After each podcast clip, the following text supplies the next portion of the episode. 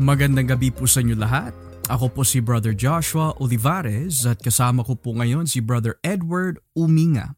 And we would love to welcome you po dito sa The Gospel Podcast. Isang podcast na theological na nakasentro sa magandang balita ng ating Panginoong Heso Kristo. Nitong gabi, nais po namin na batiin ang mga kapatiran po dito sa Winnipeg, Manitoba, Canada Lalo-lalo na po ang aming pamilya po dito sa Christ-Centered Worship Church. CCWC, binabati po namin kayo at uh, musta na po kayong lahat. Hopefully all is well nitong gabi at nawa kayo po ay pagpalain at palakasin at ingatan po ng Panginoon sa pamagitan po ng salita po ng Diyos. Now, nais din po namin batiin ang mga ilang kapatiran po dyan specifically. We would love to give a shout out to Brother Neil na Hipolito And we would like to also greet Brother June Montenegro. Brother June, binabati po namin kayo. And uh, good news ho, Brother June.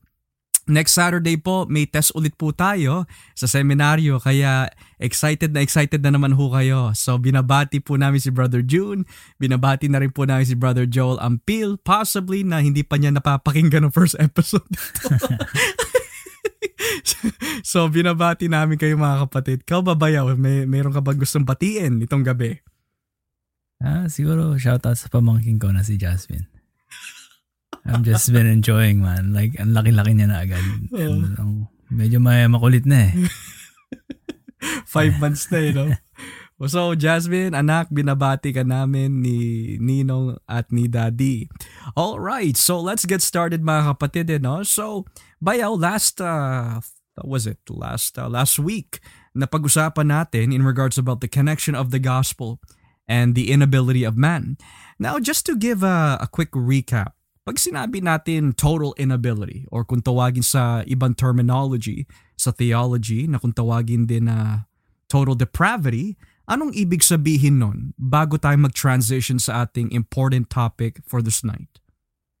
Uh, siguro, the short definition is uh, corruption. Mm. Lahat, buong pagkatao uh, ng bawat uh, pagkatao, pa, bawat uh, isang tao sa mundo ay nabahira ng, ng kasalanan.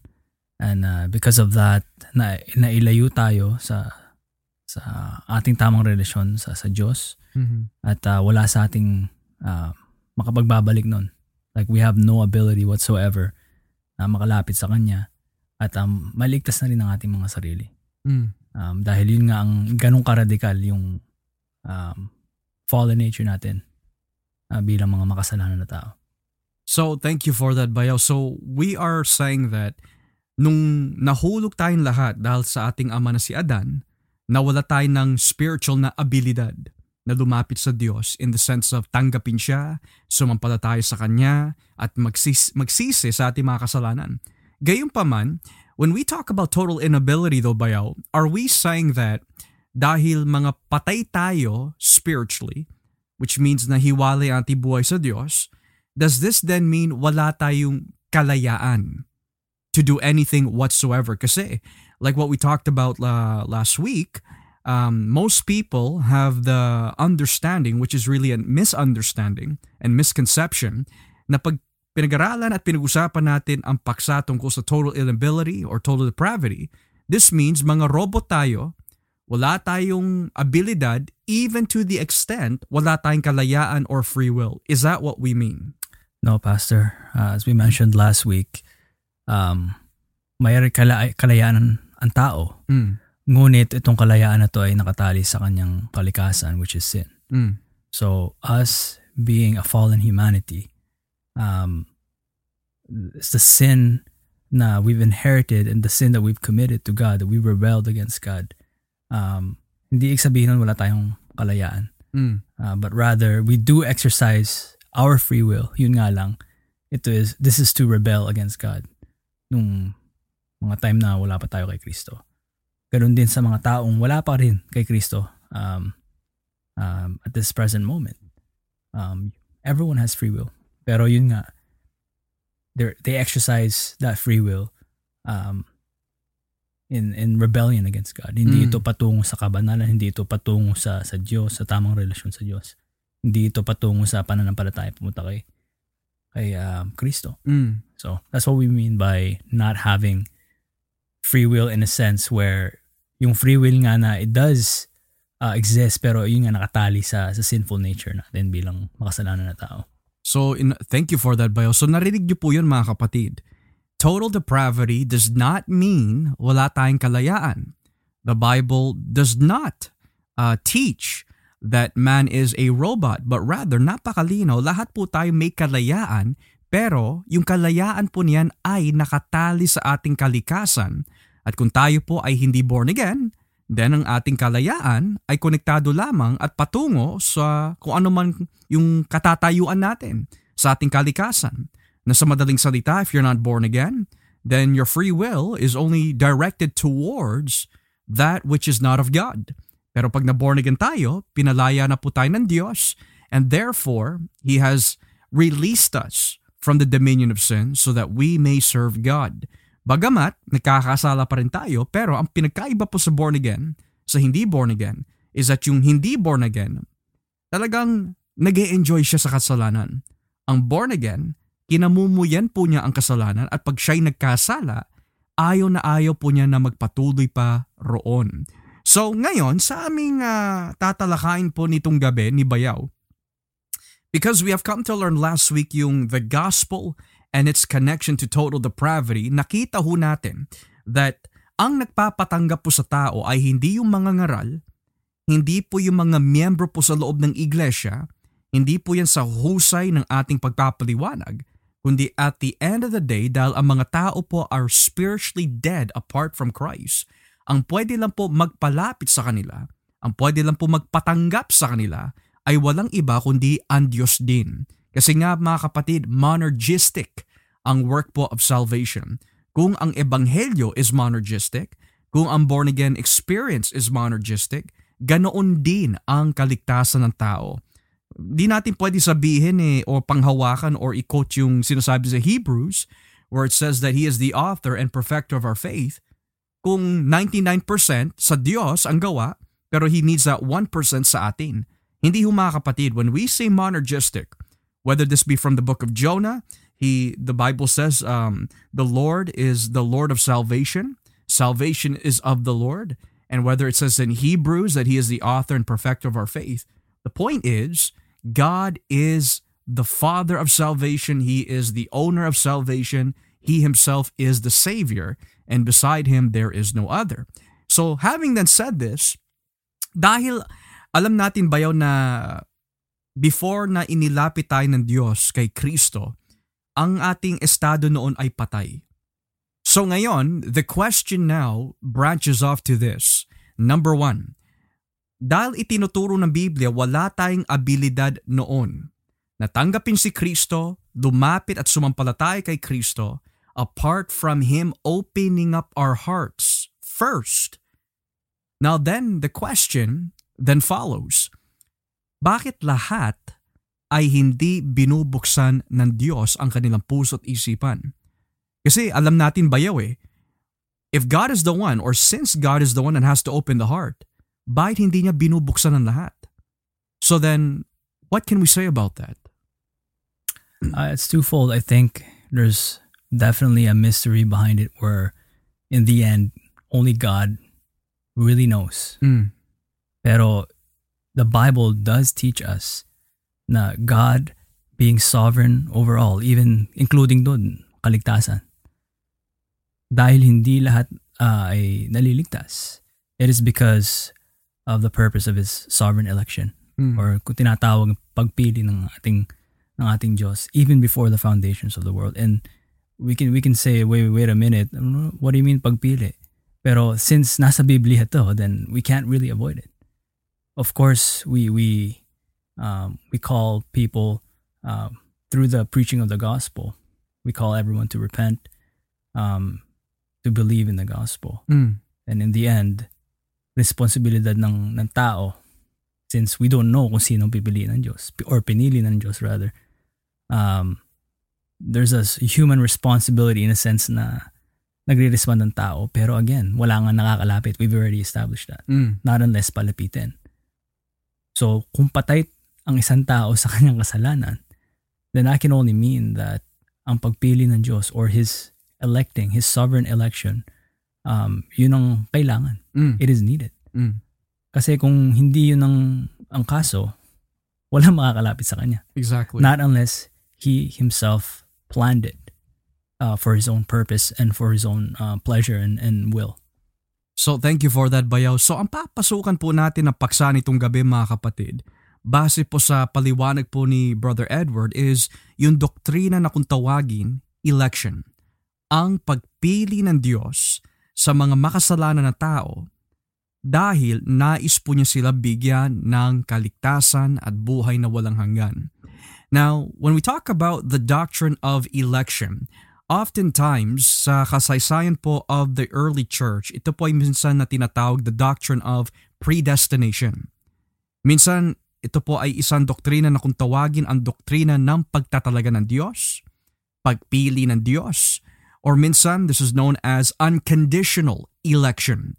Um, lalo na sa famous uh, tulip ng Dutch Reformed Church uh, during the times of um, the Synod of Dort sometime in 17th century, Nung nagbigay ng artikulo, limang artikulo ang mga remonstrants, also known as the Arminians during that time, tinututulan nila yung mga doktrina tungkol sa predestination, etc. etc.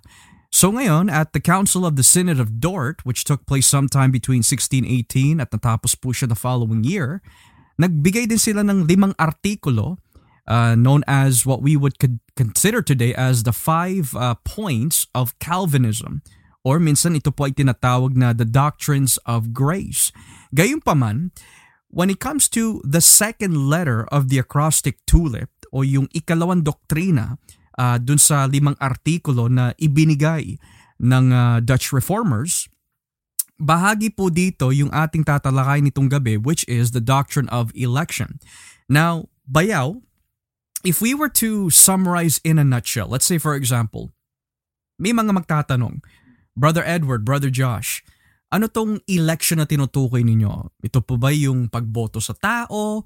Election ba yung maglalagay ka ng raffle and hopefully ma-elect ang yung pangalan by chance o sanhi? When we talk about election from a biblical perspective, in a nutshell, what does this mean? Electing in the Bible um, is is God choosing for himself his people, mm. a people, uh, a people whom he will set apart uh, for holiness, set apart for salvation. So, electing hindi yung nagboboto ng tao kung sino ma-elect nila. Okay, ito ang sovereign nila. Yes. Or leader. No. Rather, sa Bible, the one who is only sovereign, that being God, siya ang pumipili sa tao. Now, you mentioned earlier, um, minsan ito ay tinatawag na sovereign election or unconditional election. Mm. Kaya naman to tinawag na unconditional election eh um, we can find it in that in that title. Mm. Pag sinabing unconditional, there was no condition that was needed to be met mm. by us. Kasi nga monergistic, di ba? Yeah. There is no condition.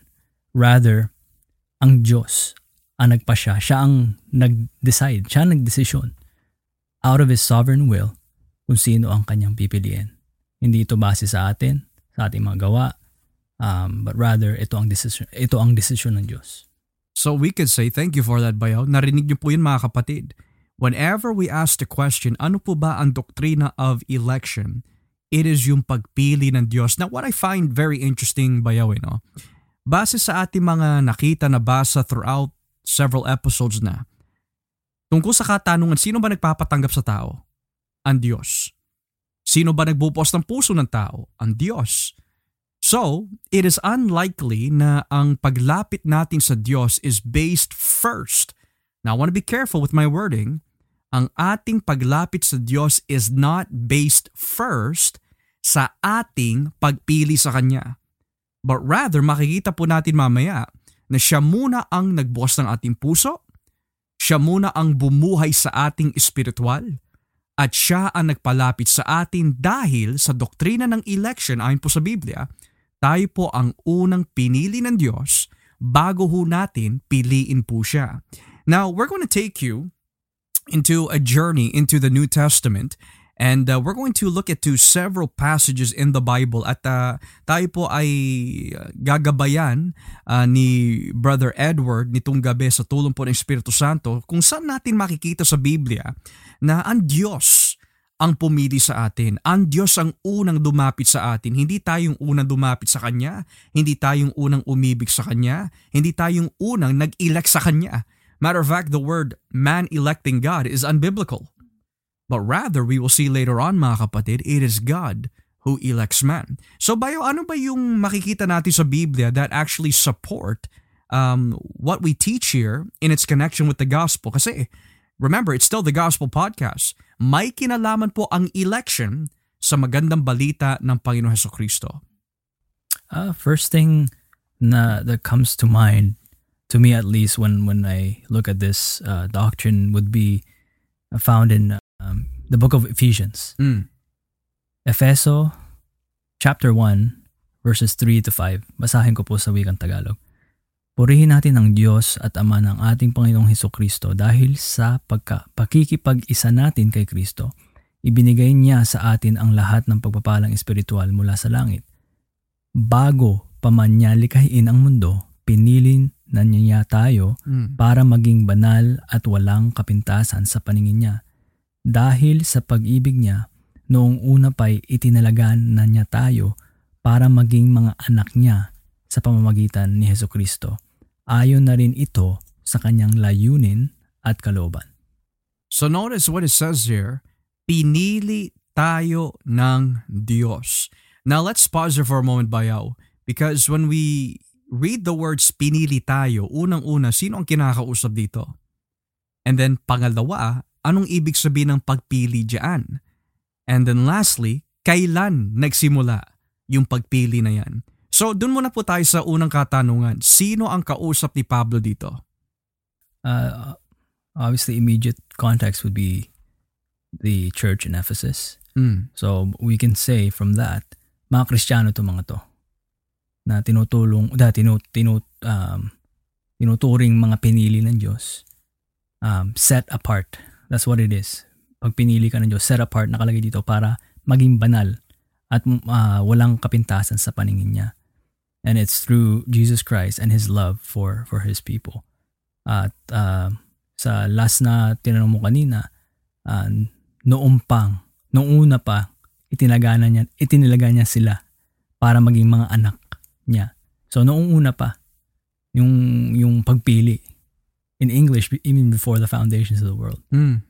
Ganong ganong katagal ng pinano to ng Panginoon. Pero again, this is pertaining uh, dun sa mga anak ng Diyos, hindi sa mga labas.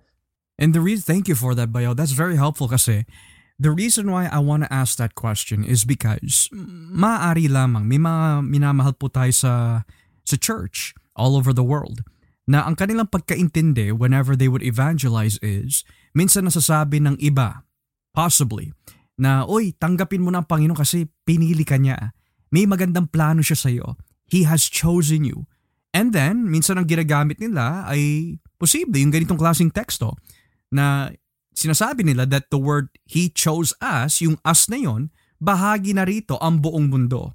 Mapamananampalataya man o hindi, bahagi sila doon. Pero ayon po sa ipinaliwanag po ni Bayaw kanina mga kapatid, napakalinaw ho that ang kausap po ni Pablo dito ay walang iba kundi ang mga Kristiyano. Ayon po sa talatang 1, Paul, an apostle of Christ, Jesus, by the will of God, to who? The saints who are at Ephesus.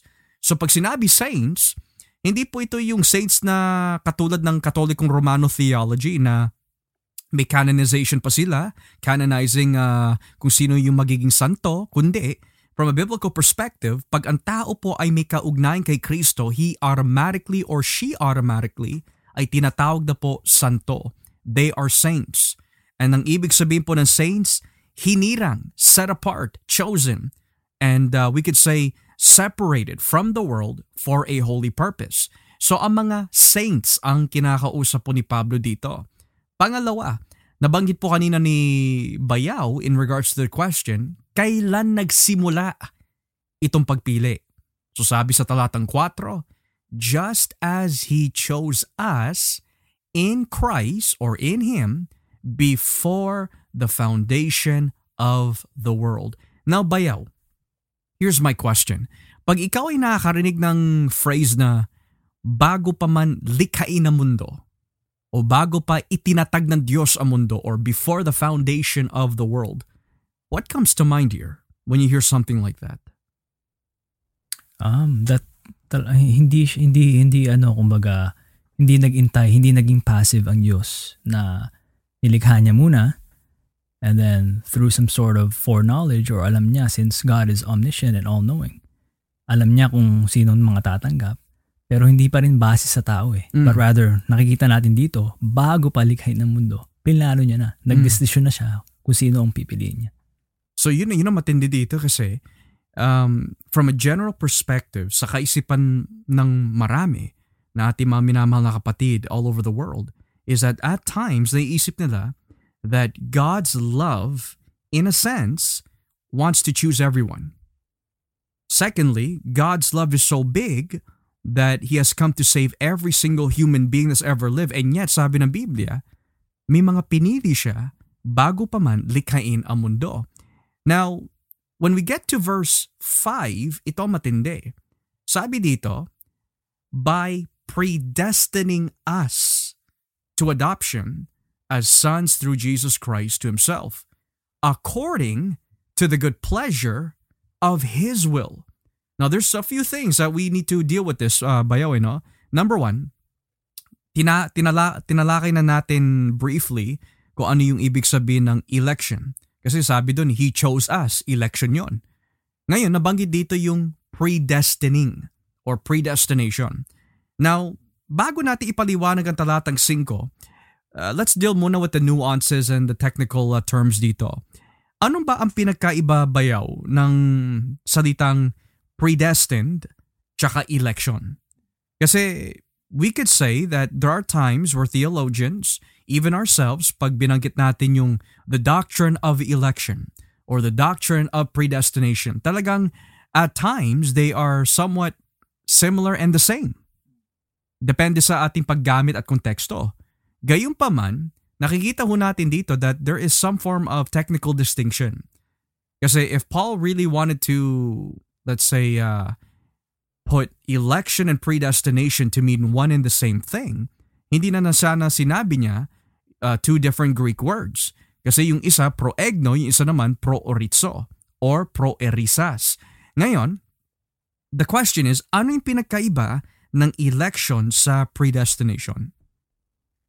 Election, as we mentioned earlier, um, Pastor, is, is more so yung sa pagpili talaga ng Diyos. Mm. Whereas yung predestinating, kung sino man yung mga napili niya, inalaga niya for a purpose. Mm. And we saw that here, that purpose is a holy purpose. At para sila tinalagang maligtas ang maging anak ng Diyos. Mm. Yun ang, yun ang pagtalaga ng Diyos sa kanila. That was, in a sense, that was their destiny mm. as children of God. So, pinili sila, tapos itinalaga sila. So, thank you for that. Yung pagpili, election, tao yon. So, pagpili niya sa tao. Pero yung predestination, kung saan niya ilalagay yung tao na yon o yung layunin niya para sa tao na yon. So, napakalino mga kapatid that when we talk about election, this is referring to the active uh, grace of God na nakatungo sa mga tao na nais po niya bigyan ng saving relationship or buhay na walang hanggan. Gayunpaman, hindi lang natatapos doon. Yung mga pinili niya na tao, bibigyan din po niya sila ng eternal destiny, whether this be towards His eternal presence and to be with Him forever, or separated from the grace of God. Which in this case, nakikita natin yung mga pinili ng Diyos is predestined para ampunin ng Diyos sa pamagitan po ni Kristo. Gayunpaman, the question is this, bayaw, predestination, election, kaninong kalooban to kasi Maari, sabihin ng iba, well, kaya naman ako pinili ng Diyos kasi eh, gusto ko eh, ginusto ko na piliin ng Diyos, kaya ako naman ay pinili ng Diyos. Or maari, well, the reason why na ako'y itinalaga ng Diyos para sa kaligtasan is because ang nangunang pumili sa Kanya ay ako at ang kalooban ko ang muna nasunod And then, sa kalooban ng Diyos, nagbigay siya ng plano sa akin. So then, ayon sa nakikita natin sa talatang 5, what does that mean according to the good pleasure of His will? Anong ibig sabihin nun? Well, if, if we were to ex- exegete the text properly, mababasa natin sa pinaka ending ng verse 5. Hindi to layunin ng tao, mm. hindi kalooban ng tao, but rather, ayon na rin ito sa kanyang layunin at kalooban. Mm. So, so, so we see it is God who is ultimately free to do this. Decision niya, He is the one who's sovereign, hindi tao. Mm. Sa pagpili niya, hindi sinabi dito na He looked through the lenses of time para tingnan muna kung sinong tatanggap sa kanya o gugustong tam- tumanggap sa kanya and then magde-decide pa lang, pa lang siya na piliin yung taong yun, no? Kasi, ano na yun, parang nakabase na sa tao. Mm. Na, oh, since ito, tatanggapin niya ako, pipiliin ko to. No, it's rather, um, it's outside of us. It's totally foreign. Um, it is solely by the grace of God. Mm. And His sovereign will, His decision talaga kung sino ang kanyang mga pipiliin at itatalaga um, for this uh, salvation and, and this relationship. So, you're saying, thank you, Bayo, you're saying that yung pagpili, pagtatalaga, lahat ito nagsimula sa kagustuhan ng Diyos, hindi sa kagustuhan natin. Now, the question might be then this. Okay, that's only in verse 5. Pero alam natin that the great um, doxology of Paul, his great benediction dito sa, um, or rather eulogy in Ephesians 1 ay umaabot hanggang talatang 14. So ngayon, kung babasahin natin mga kapatid ang talatang 11, of Ephesians chapter 1, if Bayaw can read and give the exposition of that, how can we be certain na talagang kalooban nga niya ang pagpili at pagtalaga sa mga saints? Basahin po natin ang verse 11. Ginagawa ng Diyos ang lahat ng bagay ayon sa plano niya at kalooban. At ayon nga sa plano niya, noon, noon panguna, pinili niya, na, niya kami para maging kanya sa pamamagitan ng pakikipag-isa kay Kristo. Um, now, obviously, this part, this verse uh, deals with the immediate context uh, with regards to the apostleship mm. ng mga ng mga apostol. Mm. Nonetheless, ang Diyos ang nagplano, siya ang pumili sa kanila. Siya ang nagtalaga sa kanila mm. sa pamamagitan ng pakikipag-isa kay Kristo. Mm. Tsaka malupit dito, bayaw eh. Nakalagay dito sa Wiking English in verse 11, In Him, we also have been made an inheritance, having been predestined. So ginamit na naman yung nasabi kanina sa talatang 5. Predestined, pero ayon po saan? According to the purpose of Him who works all things according to the counsel of His will.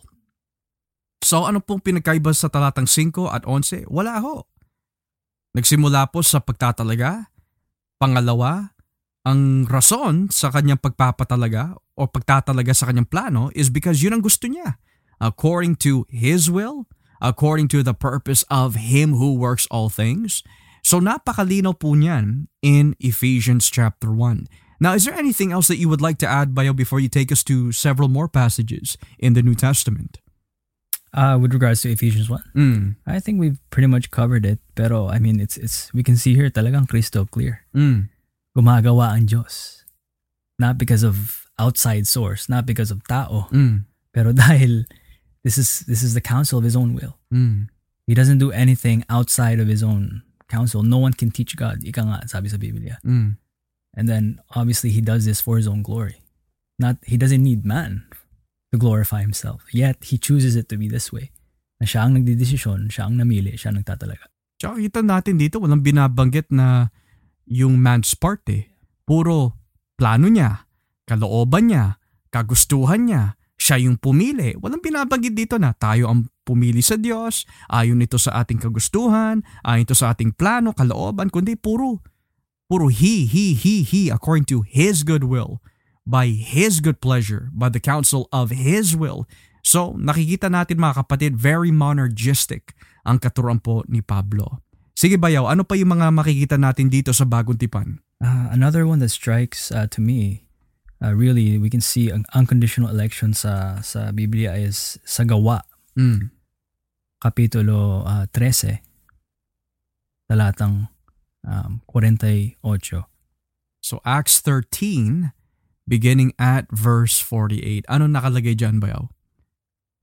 Nang marinig iyon ng mga hindi Hudyo, natuwa sila at kanilang sinabi, kahanga-hanga ang salita ng Panginoon at ang lahat ng itinalaga para sa buhay na walang hanggan ay naging mananampalataya.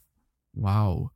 So in English, and when the Gentiles heard this, they began rejoicing and glorifying the word of the Lord, and as many as had been appointed. Mabigat na salita yun, bayaw.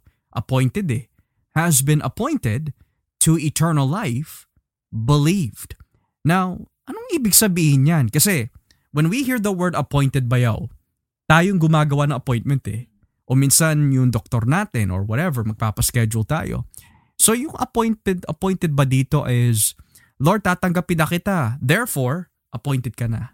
Yung bang ibig sabihin dyan? No, but rather, it just shows na yung plano ng Diyos, for these people at least, was coming into fruition. Kumaga yung itinakdang panahon para sila tumanggap na mm. pinalapit sila through the preaching of the Word of God, yun na yung time nila na talaga natu- natupad yung plano ng Diyos na, mag- na maligtas sila. Mm. Kasi nga, tinalaga sila, in-appoint sila for, for eternal life. Now, what's interesting with this verse is, again, it's crystal, crystal clear, Pastor, we, we see here, ang tao, it is people who are chosen for eternal life, hindi yung, hindi opposite, mm. na ang taong pumipili sa Diyos. Mm. Nakalagay dito, yung, nari, yung narinig nila, tsaka pa lang, right? And next thing we see here too is is mga hindi to Hudyo, mga hintil to. Right? So this goes against the teaching na uh, ang pagpili ng Diyos ay uh, exclusive lang para sa ethnic or national Israel lang, mga mm. mga Hudyo lang. Mm. At taka, makikita natin dito yung yung order talaga ng pagpili ng Diyos. Hindi uh, first nakalagay dito sila munang uh, pinili at tinalaga. And, and as a result, sila ay sila naman ay sumampalataya. Mm. Hindi na una yung sumampalataya sila. And then pinili. At pinili. Mm. It was, it was, was, pinili muna sila talaga. It's interesting kasi yung istruktura theologically na binabanggit mo ayon sa ating mga tinalaki na paksa noon bayaw is that even doon sa katanungan eh, ano ba mas nauuna? Sumampalataya ka muna and then maborn again? Or maborn again ka muna and then sasampalataya ka? So kitang-kita natin dito na pag sinabi born again, binuhay ka ng Diyos. Binigyan ka ng panibagong puso, binigyan ka ng panibagong buhay, gawa yan ng Diyos. So kung ang born again experience ay gawa ng Diyos, and you need to be first born again or regeneration precedes faith muna, ika nga, then ganoon din mga kapatid ang pagpili at pagtatalaga ng Diyos sa mga mananampalataya. Now it's interesting because in the last half here, bayaw nakalagay, and as many as had been appointed, at sa mga itinalaga, para sa buhay na walang hanggan, sila'y sumampalataya. Now, what does this have anything to do with the gospel? Kasi, we're talking about election. Okay, election to. Pero binanggit dito, appointed to eternal life, believed. Eternal life, believed. Anong connection ng election sa eternal life and believed, aka the gospel? Anong kinalaman nun? Nalalaman nito is, is really ang biyaya ng Diyos mm.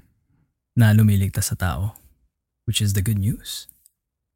Um, yes, makasalanan ng tao at and, and from our perspective, hindi natin alam kung sino ang pinili ng Diyos. Mm. But through the preaching of the gospel, nakikita natin may mga tumatanggap. At um, you know, how, how can you not praise God for that? Na talagang pati tayo na outside from um, the work of God sa buhay natin, hindi ta hindi hindi tayo tumanggap. Mm. Pero dahil ito'y biyaya, sabi nga sa sa Efeso 2, right? We are we're saved by grace through faith. Right. Na talagang may appreciate mo tong good news na to. Dahil biyaya to. Sino ba sino ba naman tayo para piliin ng Diyos? Nung na, finally um, na, naipakita niya sa atin um, kung gaano talaga tayo makasalanan. And how truly desperate we are for salvation and for a Savior. Um, makikita natin na talagang ang Diyos ang ang nagplano nito At uh, mas lalo pa natin siyang pupurihin eh. Mm. Mas lalo pa natin siyang pasasalamatan and, and that drives us more to live for Him. But again, it's all centered on the good news na talagang biyaya ito ng Diyos. Mm.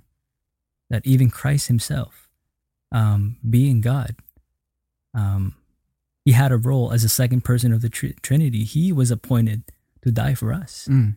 Like, that's how beautiful this this this gospel is. Yun makikita mo, ang, ang pagplano, pagpili ng Diyos, makikita mo, like, how do you, how do you not appreciate that? Like, yung mga taong tunay na nakakilala kay Kristo, wala silang ibang iisipin at uh, tatanungin sa Diyos eh, Lord, bak bakit ako? Mm. Sa dami-dami dyan na alam ko, um, compared, I guess, I guess to myself, na alam ko mas, mas mabait. Kumbaga parang eh, Panginoon, bakit ako sa, sa Yeah. dami-daming tao dyan? Right.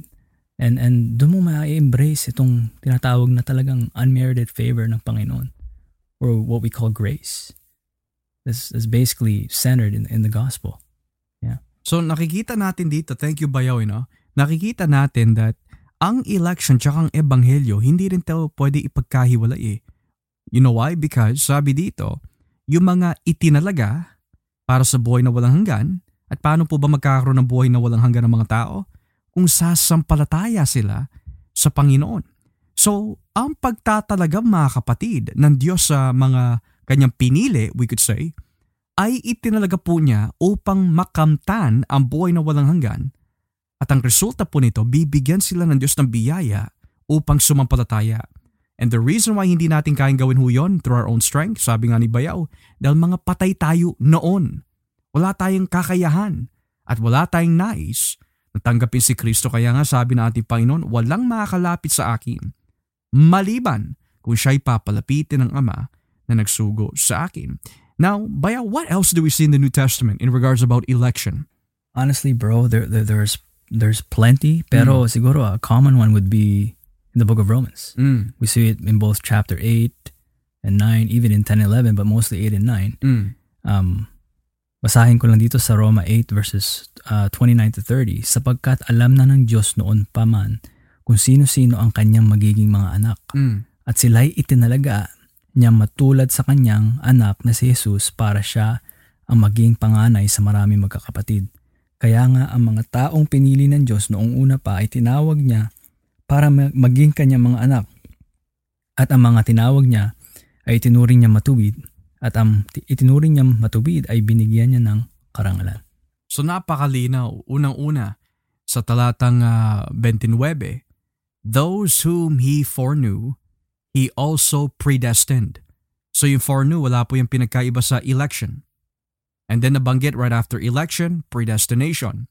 Pagdating po sa talatang 30, And those whom He predestined, naulit na naman, He also called, and then the end of that chain is glorification. Ngayon, bayaw, kasi nakalagay dito sa wikang English yung salitang foreknew. Okay? Nakalagay dyan foreknew. So, may mga Kristiyano, may mga kapatid tayo sa pananampalataya, they would understand this to mean that yung salitang foreknew is, hindi ang Diyos ang pumili sa tao, hindi dahil ah, wala sila nagawa, etc. etc. Kundi ang pagpili ng Diyos sa tao is because nakita ng Diyos in the future na sila'y lalapit sa Kanya from their own free will. Hindi yung sovereign pagpili ng Diyos. Hindi yung sovereign paglapit ng Diyos. Hindi yung sovereign drawing power ng Diyos. Kundi, by their free will, nakita ng Diyos in the future kung sino lalapit and then, dun pa lang siya nagtalaga. So they would say, bago pa man likhain ang mundo, bago pa dumating at nilikha ang mga tao, nakita na ng Diyos kung sino ang lalapit sa Kanya.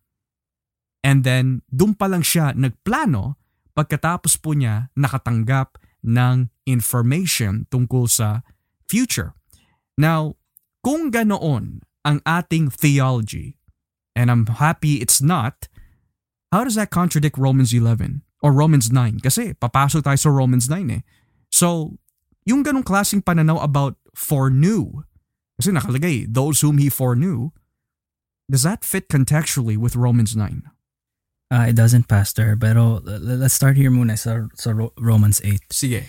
Again, it shows here crystal clear sapagkat alam na ng Diyos noon pa man kung sino-sino ang kanyang mga magiging mga anak. Hindi sinabi dito, uh, noon pa man kung sino-sino ang nakita niyang pumili niya pumili sa kanya in the future. Mm. That's reading into the text. Mm. So that in itself, mali ng interpretation. Ay sa Jesus Ay na yun. Jesus na yun eh. Okay. Delikado na yun eh. Mm.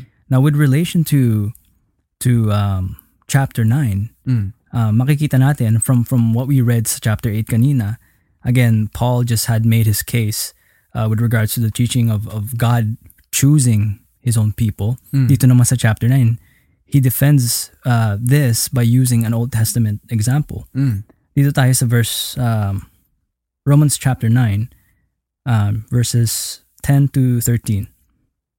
So Roman 9, talatang G hanggang 13. Yeah. Okay. Basahin natin.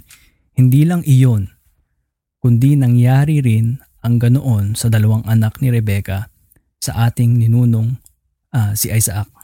Ipinakita rin ng Diyos na hindi lahat na nagmula kay Abraham ay itinuring, itinuring ng mga anak niya. Verse 11. Bago pa man ip- ipanganak ang kambal, ah, excuse me, sinabi na ng Diyos kay Rebecca, maglilingkod ang nakatatanda sa nakakabatang kapatid. Sinabi ito ng Diyos noong wala pa silang nagagawang mabuti o masama Mm. para patunayan na ang pagpili niya ay batay sa sarili niyang pasya at hindi sa mabubuting gawa ng tao. Mm. Kaya nga na nas- sinabi ng Diyos sa kasulatan, minamahal ko si Jacob pero si Esau ay hindi. Mm. So notice what it says here. So that the purpose of God according to his choice would stand, not because of works, but because of him who calls. Now bakit lagi natin napapansin dito bayaw? Mapa Ephesians 1, mapa Romans 8, ngayon Romans 9. Lagi na lang nauuwi sa kasi ito ang plano o kagustuhan ng Diyos. Bakit laging ganun? Lagi kagustuhan ng Diyos ang lagi katapusan ng mga tekstong yan. Because he, he is the ends and the, and the means Mm. of all things which includes kaligtasan. Mm. At um, makikita natin dito, paulit-ulit na lang, desisyon ng Diyos, kalooban ng Diyos.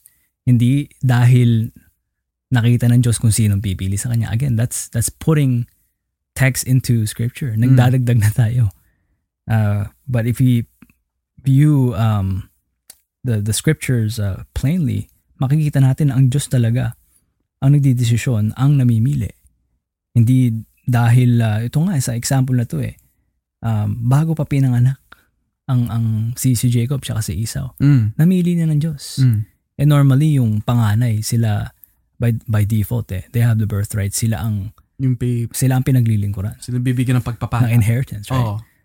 Pero in the sovereignty of God, Paul uses this example to show us na hindi, hindi. Ang may ultimate na freedom na magdesisyon ay ang Diyos, Mm. hindi tao. Dahil nga hindi sa hindi basihan sa gawa ng tao ang pagpili niya, but rather ito uh, ito ang kanyang uh, kalooban. This is his will.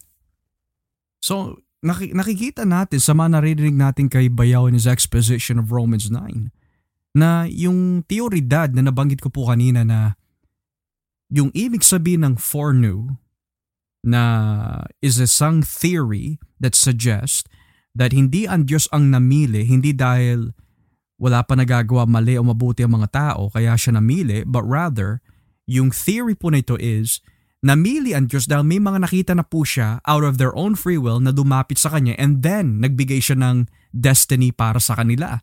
And yet napakalinaw that the purpose of God according to His choice, number one, His choice, would stand not, here's the negative, not because of works.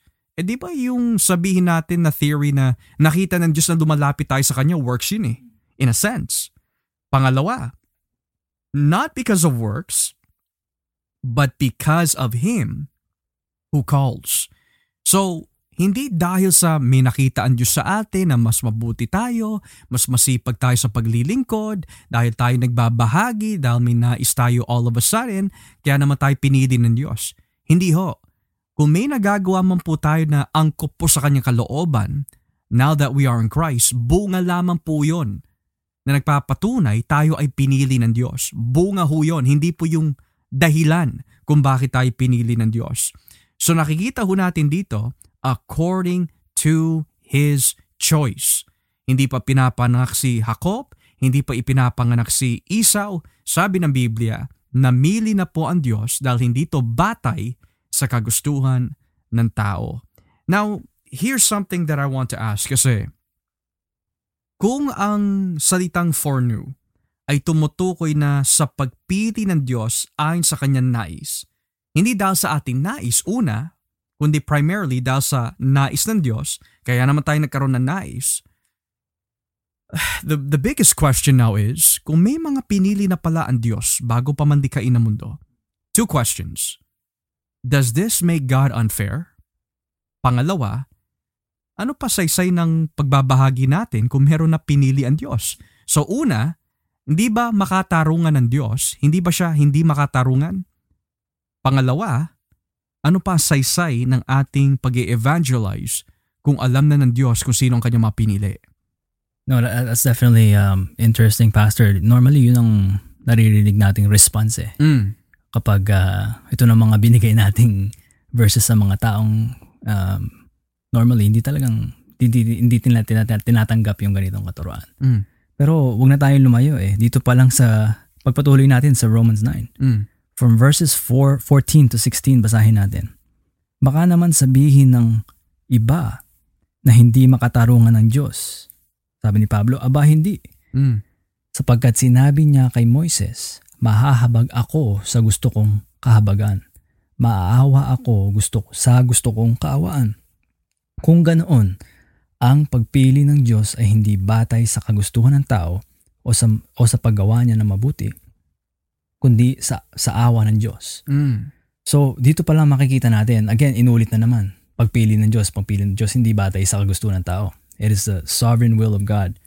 He decides. Pero going back to your question, like is this is this unfair? Mm. Again, we we've already established uh, last week and then even the weeks before na talagang lahat tayo makasalanan. So by saying unfair, um, we have to keep in mind that that that God is under no obligation to save anyone. First and foremost, lahat tayo nagkasala eh. Wait, wait, let me interject. So you're saying walang obligasyon o utang ang Diyos sa atin para iligtas tayo? Mismo, Pastor. Hmm. Kasi let's take it this way.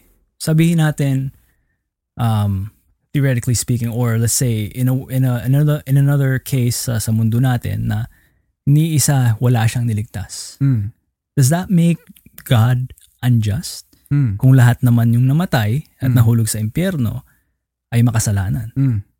again, we have we have to understand the holiness of God, the um, resulta nun na being under His wrath na kailangan parusahan ang, kas- ang mga makasalanan. Mm.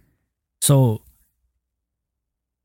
kung lahat ay hindi niya niligtas, it's still that's that makes God still just Mm.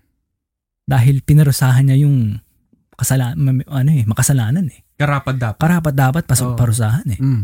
right? So, kung dun pa lang, hindi natin ma, ma-accept yun, na talagang malabong nating acceptin to.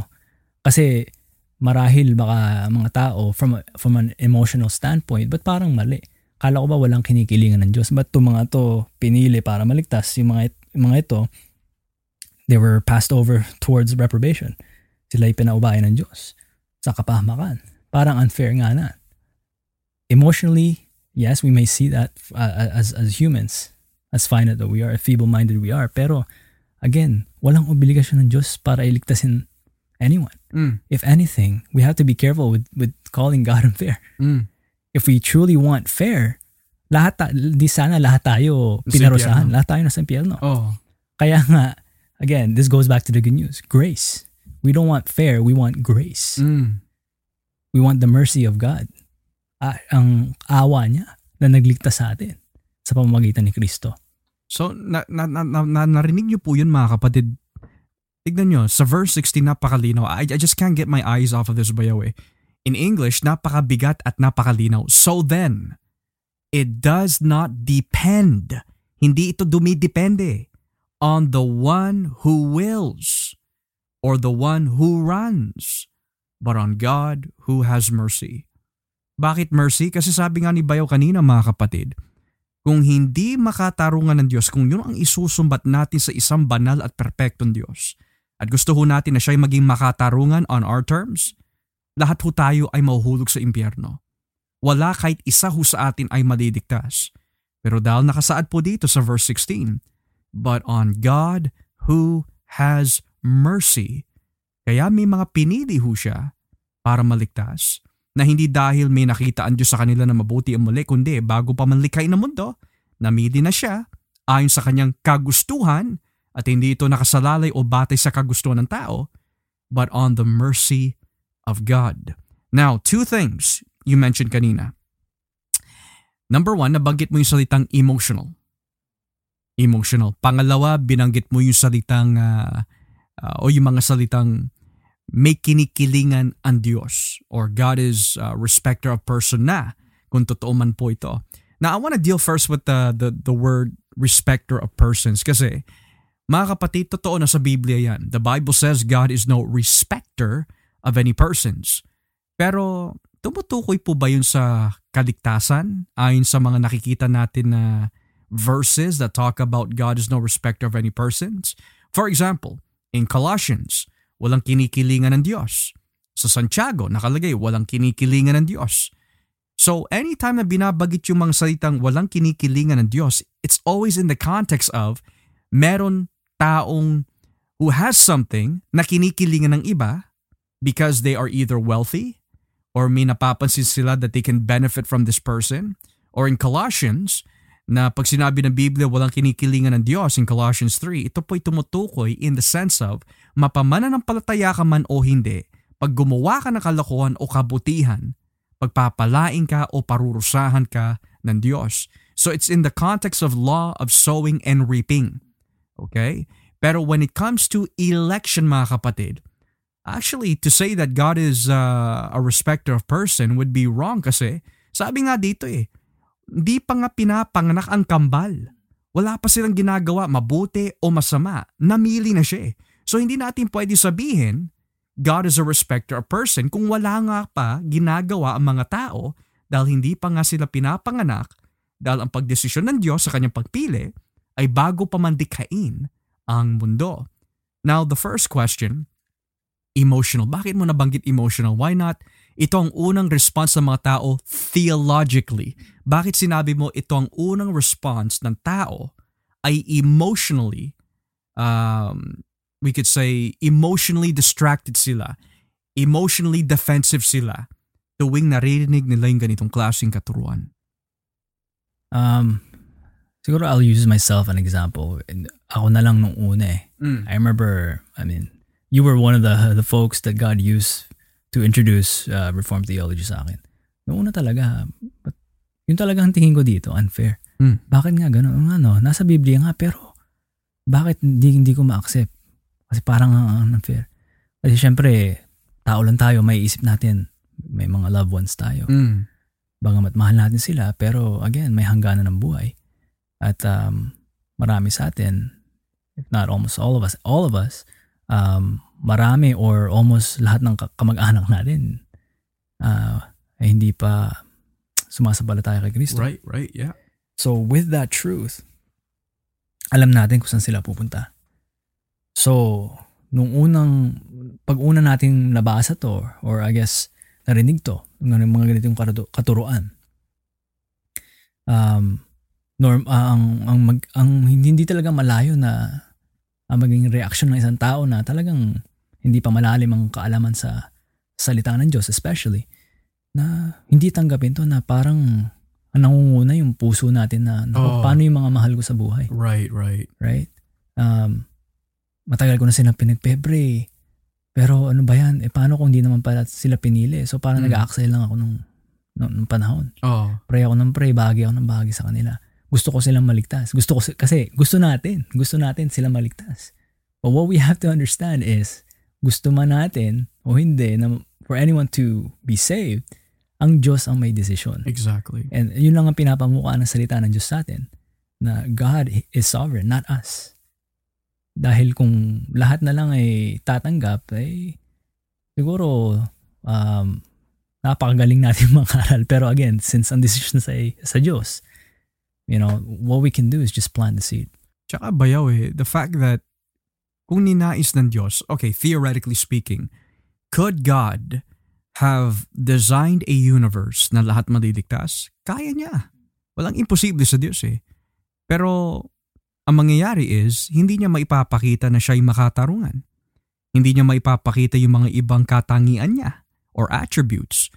So, in regards about the emotional response, ang madalas po na nagiging response po natin tuwing nakakarinig tayo na may mga pinili ang Diyos for salvation bago mamlikay ng mundo is number one, unfair siya. We already know, kung gusto po natin fair, wala sa atin ay maliligtas. Pangalawa, the reason why hindi ako naniniwala dyan ang katwiran ng iba is because nakalagay sa John 3.16, For God so loved the world. Okay? So si Jesus ang nagsabi noon. But then, mga kapatid, we have to be tota scriptura. Pag sinabi tota scriptura, that's just a, a fancy Latin word that means um, all of scripture.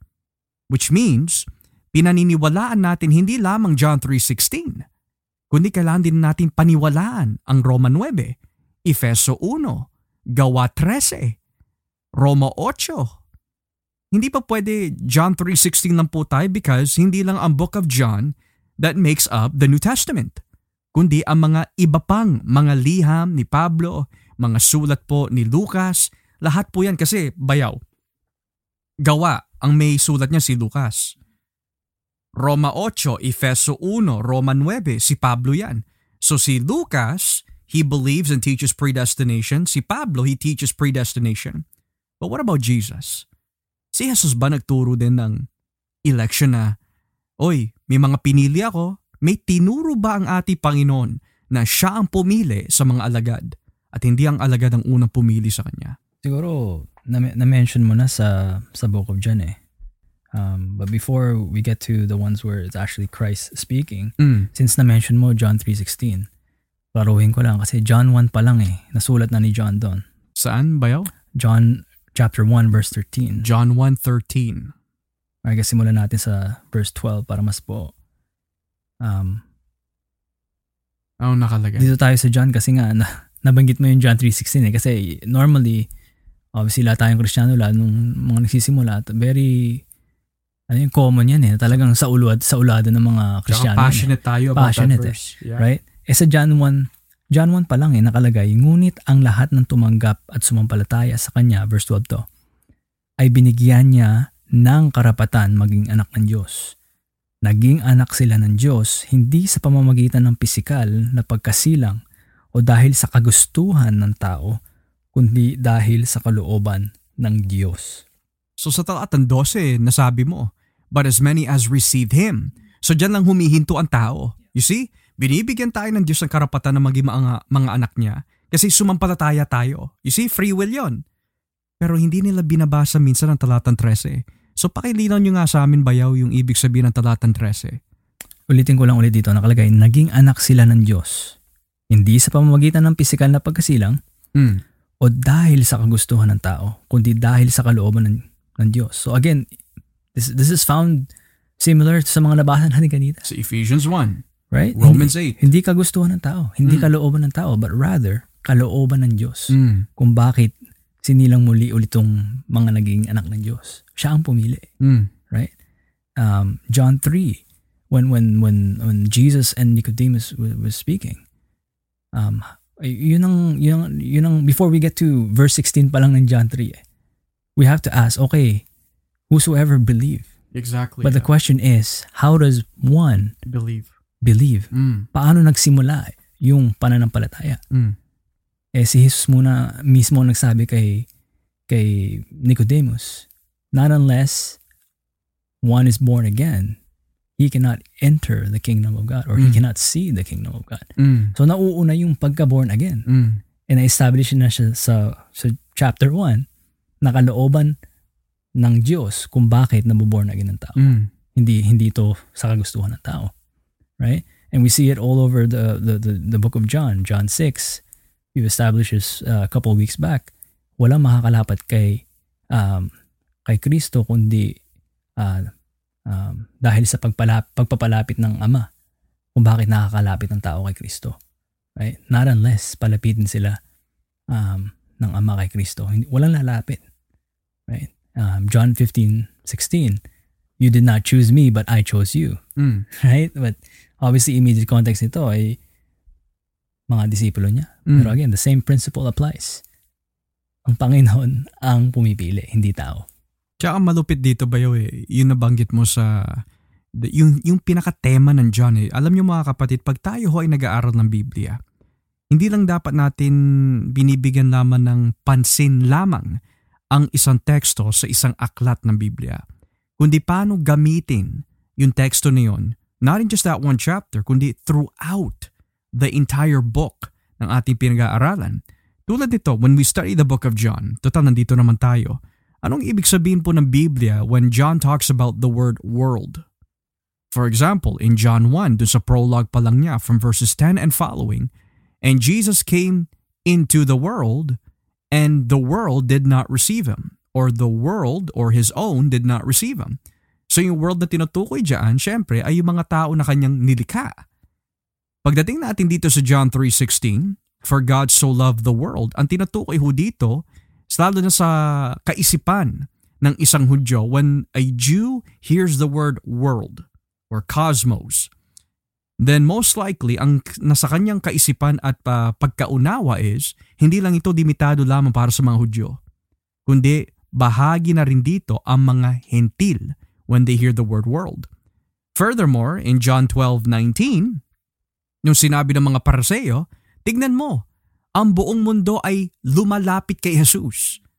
Ang ibig sabihin ba ng buong mundo doon eh tumutukoy sa lahat ng uri ng tao like mga Japanese, mga European, at lahat ng klase ng mga Pinoy, mga Bisaya, mga Ilocano, mga Kapampangan, lahat. Yung po bang ibig sabihin niya ng whole world? Parang ang layo nila sa Jerusalem, Pastor. Exactly. And wala pa nga yung Philippine Airlines pa nun eh. So wala pa nga aeroplano, puro barko lang. But we cannot say mga kapatid that pag sinabi yung salitang world in one verse, eh, that's what it means throughout the whole New Testament. Di ba nga sabi ni John, love not the world, neither the things in the world. So ang ibig sabihin ba nun eh, kung binanggit yung salitang world eh, tumutukoy yan lagi sa tao, So ang ibig sabihin ni John, wag natin mahalin ang mga tao. At yung mga tao sa mundo, yung bang ibig niya sabihin? Hindi ho. May world na tumutukoy to, to Jews and Gentiles. May world na tumutukoy sa general population lamang. May world na tumutukoy sa creation ng Diyos. May world na tumutukoy sa actual planeta.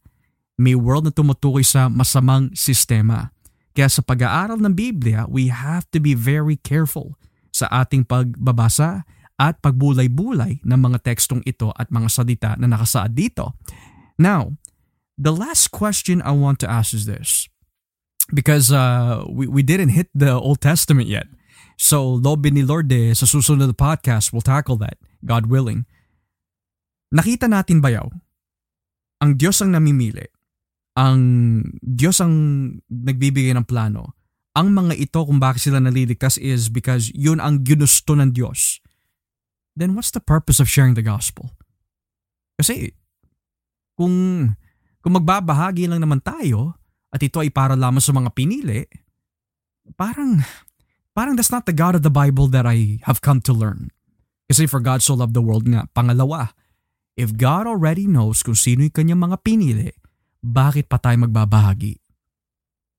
Um, I think this was asked last week too, pero again, in, in this ano, very fitting siya eh, no? Mm. It's, it's a very, very good question to ask. Pero when it comes to the question, kung bakit pa kailangan tayo mag, mag, mag-hayo or mag-evangelize, mm.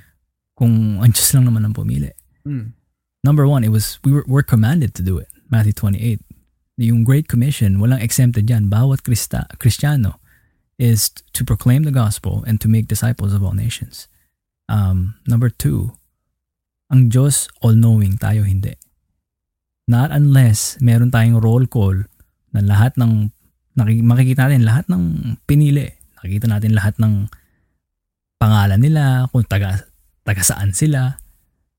Not unless we have that, then bakit tayo titigil? Mm. When the most loving thing you can do to this lost world that needs the gospel, where it is the only hope for salvation, then obviously gagawin mo to dahil number one, mahal mo ang Diyos. Sinusunod mo yung utos niya. At uh, number two, mahal mo ang tao na gusto mong ibigay sa kanila ang nakakapagligtas na, na mensahe Mm. na nakasentro sa napakong Kristo. Mm. So, you're saying, Bayaw, that bagamat may mga pinili ang Diyos, kailangan pa rin natin humayo kasi hindi natin alam kung sino mga pinili ng Diyos. I think that's the emotional response ng marami. Whether you take the Calvinistic side or whether you take the Arminian side, the point is, no side knows kung sino yung lalapit kay Kristo. Maliban ang Diyos lang. Ang tungkulin lamang po ng iglesia mga kapatid is this, ipangaral ang magandang balita, ipamuhay ang magandang balita, at ang Diyos na ang magpapatubo. Ang Diyos na ang magpapalapit. Kasi nga, ang trabaho lang natin ay ipangaral. Sabi ni Kristo, go into the world and make disciples. Pero wala siya sinabi, go into the world at palapitin mo yung mga ito sa akin. Now, in the New Testament, there's one verse I want to look into kasi there might be some that ask the question, Brother Ed, Brother Josh, saan natin makikita sa Biblia na ang pagtitiis, paghihirap sa pamamagitan po nagpapalaganap ng salita ng Diyos? Where can we find in the Bible that the preaching of the gospel is for the sake of the elect? Saan natin mababasa yon? So I want us to read dito both in Tagalog and English sa ikalawang Timoteo, Kapitulo 2, Talatan Gs. 2 Timothy chapter 2 verse 10, babasahin ko muna sa English and then si Bayaw magbibigay ng exposition sa Tagalog after he reads it. So nakalagay po dito in 2 Timothy chapter 2 verse 10, For this reason, this is Paul speaking, I endure all things for the sake of the elect, so that they also may obtain the salvation which is in Christ Jesus with eternal glory. Uulitin ko po. For this reason, I endure all things. Bakit po sinabi ni Pablo, he endures all things? Kasi nakakulong siya eh, during this time. This is his last letter. For the sake of the elect. Dia tautu panta hupameno, dia tus eclectus. Yung salitang eclectus mga kapatid is the word called or elect. Now bayaw, what is the Tagalog and what is the explanation of this verse? Basahin natin sa Tagalog. 2 Timothy or ikalawang Timoteo 2 verse 10. Dahil dito, tinitiis ko ang lahat ng paghihirap alang-alang sa mga pinili ng Diyos para makamtan din nila ang kaligtasang na kay Kristo Jesus at ang buhay na walang hanggan. Mm. Pastor, na-mention mo kanina, obviously this is Paul speaking, dahil sa kanyang pagkabilanggo, Mm. nagpupursige siya to work for the sake of the gospel. Dahil nga alam niya, ito lamang, it is only through the gospel para makamtan ng mga pinili ng Diyos ang kaligtasan Mm. um, na, itin, na pinlano ng Diyos para sa kanila. Now, si Pablo, notice hindi niya sinabi, kilala niya yung mga pinili ng Diyos. But for the sake Of the elect. of the elect, Mm. ginagawa niya ito para ma- maibigay sa kanila ang mensaheng nakakapagligtas sa kanila, Mm. which is ang napakong Kristo. So you're saying bayaw na bagamat hindi tayo mabilanggo, let's just say for for just this uh, scenario lamang, hindi tayo matutulad kay Pablo kung lolobin ni Lord. Hindi man tayo mabilanggo, hindi man man tayo pugutan ng ulo or ikulong, however you wanna put it. Pero ang lahat ng pag-uusig, ang lahat ng pagpapalaganap, ang lahat ng pagtsatsaga, ang lahat ng mga pag-aayuno, ah, mga iniiyak natin sa Diyos na sana itong tao na to ay maligtas. At the end of the day, hindi natin alam kung sino sila. So mga kapatid, I want you to hear this out. We have to understand that bagamat may mga pinili ang Diyos, yung mga pinili na yan has not been made revealed to us kung tayo ho ay magpapalaganap na salita po niya o magbabahagi dahil at the end of the day, ang Diyos lamang ang nakakaalam kung sino ang kanyang mga pinili. Kasi sabi nga po dito, very clearly in verse 19 of the same passage, the Lord knows those who are His. So kung alam po ng Diyos dahil nga sa kanyang kagustuhan, dahil nakasalalay po ang, ang pagpili ng mga ito sa kanyang kagustuhan kalooban, alam na ng Diyos kung sino paman ang magiging mga anak niya. Pero ang trabaho natin ay ipangaral ang ipinakong Kristo. Now, Bayaw, here's the thing. Last question. Bayaw, Brother Josh, how do I know na ako'y pinili ng Diyos? Nakakarinig na ako ng magandang balita nitong gabi. Nakakarinig na ako ng gospel nitong gabi. Paano ko matitiyak sa aking sariling puso at konsensya o budhe na ako'y pinili ng Diyos? Um, siguro, kung sino man ang nako-convict sa nakikinig dito or kung sino man ang nakakarinig nga nito, um, malalaman natin mga kapatid na tayo pinili ng Diyos. Number one, binibigay sa atin ng Diyos yung pagsisisi. Mm. Pinapakita sa atin na talagang makasalanan tayo at kailangan natin ng kaligtasan.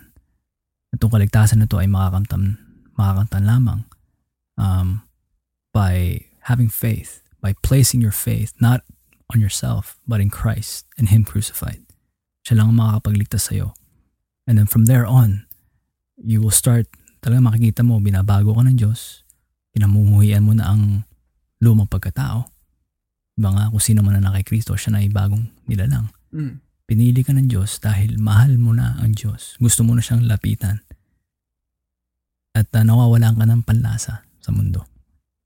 Dahil mas pinipili mo na um, uh, mga bagay na tumutuwid sa'yo, nagtutuwid sa'yo at nagbibigay uh, direksyon sa'yo patungong kabalan, kabanalan at patungo sa uh, maayos at uh, malagong uh, relasyon um, sa Diyos. Mm. Yeah. So may pagbabago. Yeah.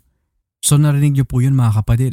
If I were in your position, if I were in that position, paano ko matitiyak na ako'y pinili ng Diyos? Well, sabi nga in the same verse, The Lord knows those who are His, and everyone who names the name of the Lord is to depart from wickedness. Nang ibig sabihin, ang bunga ng isang taong binubuksan na ng Diyos ang kanyang puso o pinili na siya ng Diyos is this.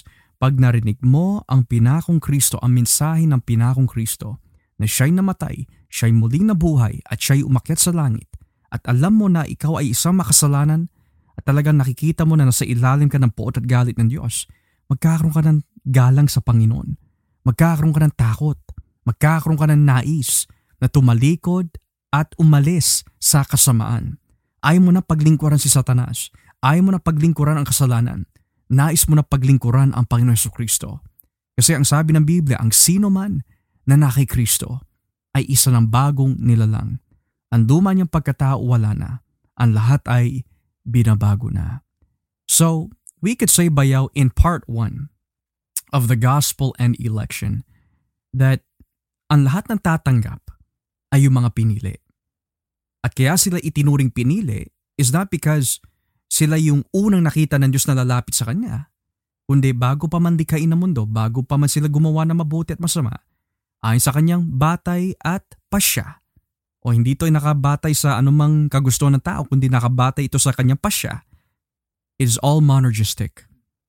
So, is there anything that we would want to say to to someone right now who's listening bago tayo magtapos na Mari, iniisip nila na alam mo, maybe I should continue to pray and read my Bible more and really see this through na kung ito nga talaga yung Diyos ng Biblia, what would you encourage them about the gospel and election? Siguro what what I would encourage uh, mga sa mga kapatiran na nakikinig is kung ikaw ay talagang ligtas, um, you, th- this doctrine should should humble us even more. Mm. To the point na talagang panay pasasalamat. Mm. Like, wow, pinili ako ng Diyos. Even though He saw nothing in me. Um, he saw nothing in me but sin. Yun lang nakita sa niya. Kasalanan lang nakita sa, niya sa akin. Yet, niligtas niya ako. So, kung sa ibang ibang mang tao, sa kanila, medyo mahirap tanggapin tong katuruan na ganito. Yes. Um, ang pagpili ng Diyos. Pero sa mga taong tunay na naka-experience ng kaligtasan, na nagmumula kay Kristo, this this ano comforts us even more. Eh. Mm. Dahil alam natin pinili tayo and God does not go back to His word. Um, pag pinlano niya na, ginawa niya, gagawin niya nga, at ginawa niya na nga, Mm. hindi to mababago. Mm. So, if anything, that comforts me na hindi base sa akin kung bakit ako napili o bakit ako naligtas. Pero ito'y pinlano na ng Diyos bago pa ako nilikha o bago pa ako pinanganak. Mm. So it's very comforting na mas lalo nating may embrace ang magandang balita, ang biyaya ng Diyos na ang kaligtasan ay ay ay libre. Ito Mm. ay biyaya talaga ng Diyos. Yes. At uh, napaka napakasarap. Napakasarap nito. Praise God. So, nitong gabi mga kapatid, nawa po, meron po tayo napulot na magandang aral mula po sa tulong po ng Espiritu Santo sa pamagitan po ng salita ng Diyos. Bago po tayo matulog, bago tayo umalis, bago tayo umuwi, galing sa trabaho, manalangin tayo. Kung hindi ka pa isang mananampalataya, kung hindi mo pa tinatanggap si Kristo, tanggapin mo na siya. Pagsisihan mong yung mga kasalanan, lumapit ka sa Kanya. Siya lang ang pag-asa natin, not only in this life, but most importantly in the life to come. Kailangan natin si Jesus. Jesus is the way, the truth, and the life. Kaya nawa nitong gabi mga kapatid, ito po ay naging malinaw at klaro ho sa atin. And uh, lobin po ng Panginoon sa susunod po na aming podcast, ang aming paksa will be part 2 of the Gospel and Election. Ako po si Brother Joshua Olivares and kasama ko po si Brother Edward Uminga. God bless you all mga kapatid at wag na wag po natin kakalimutan. Si Jesus ay Diyos and I'll see you again on the next The Gospel Podcast. Bye-bye.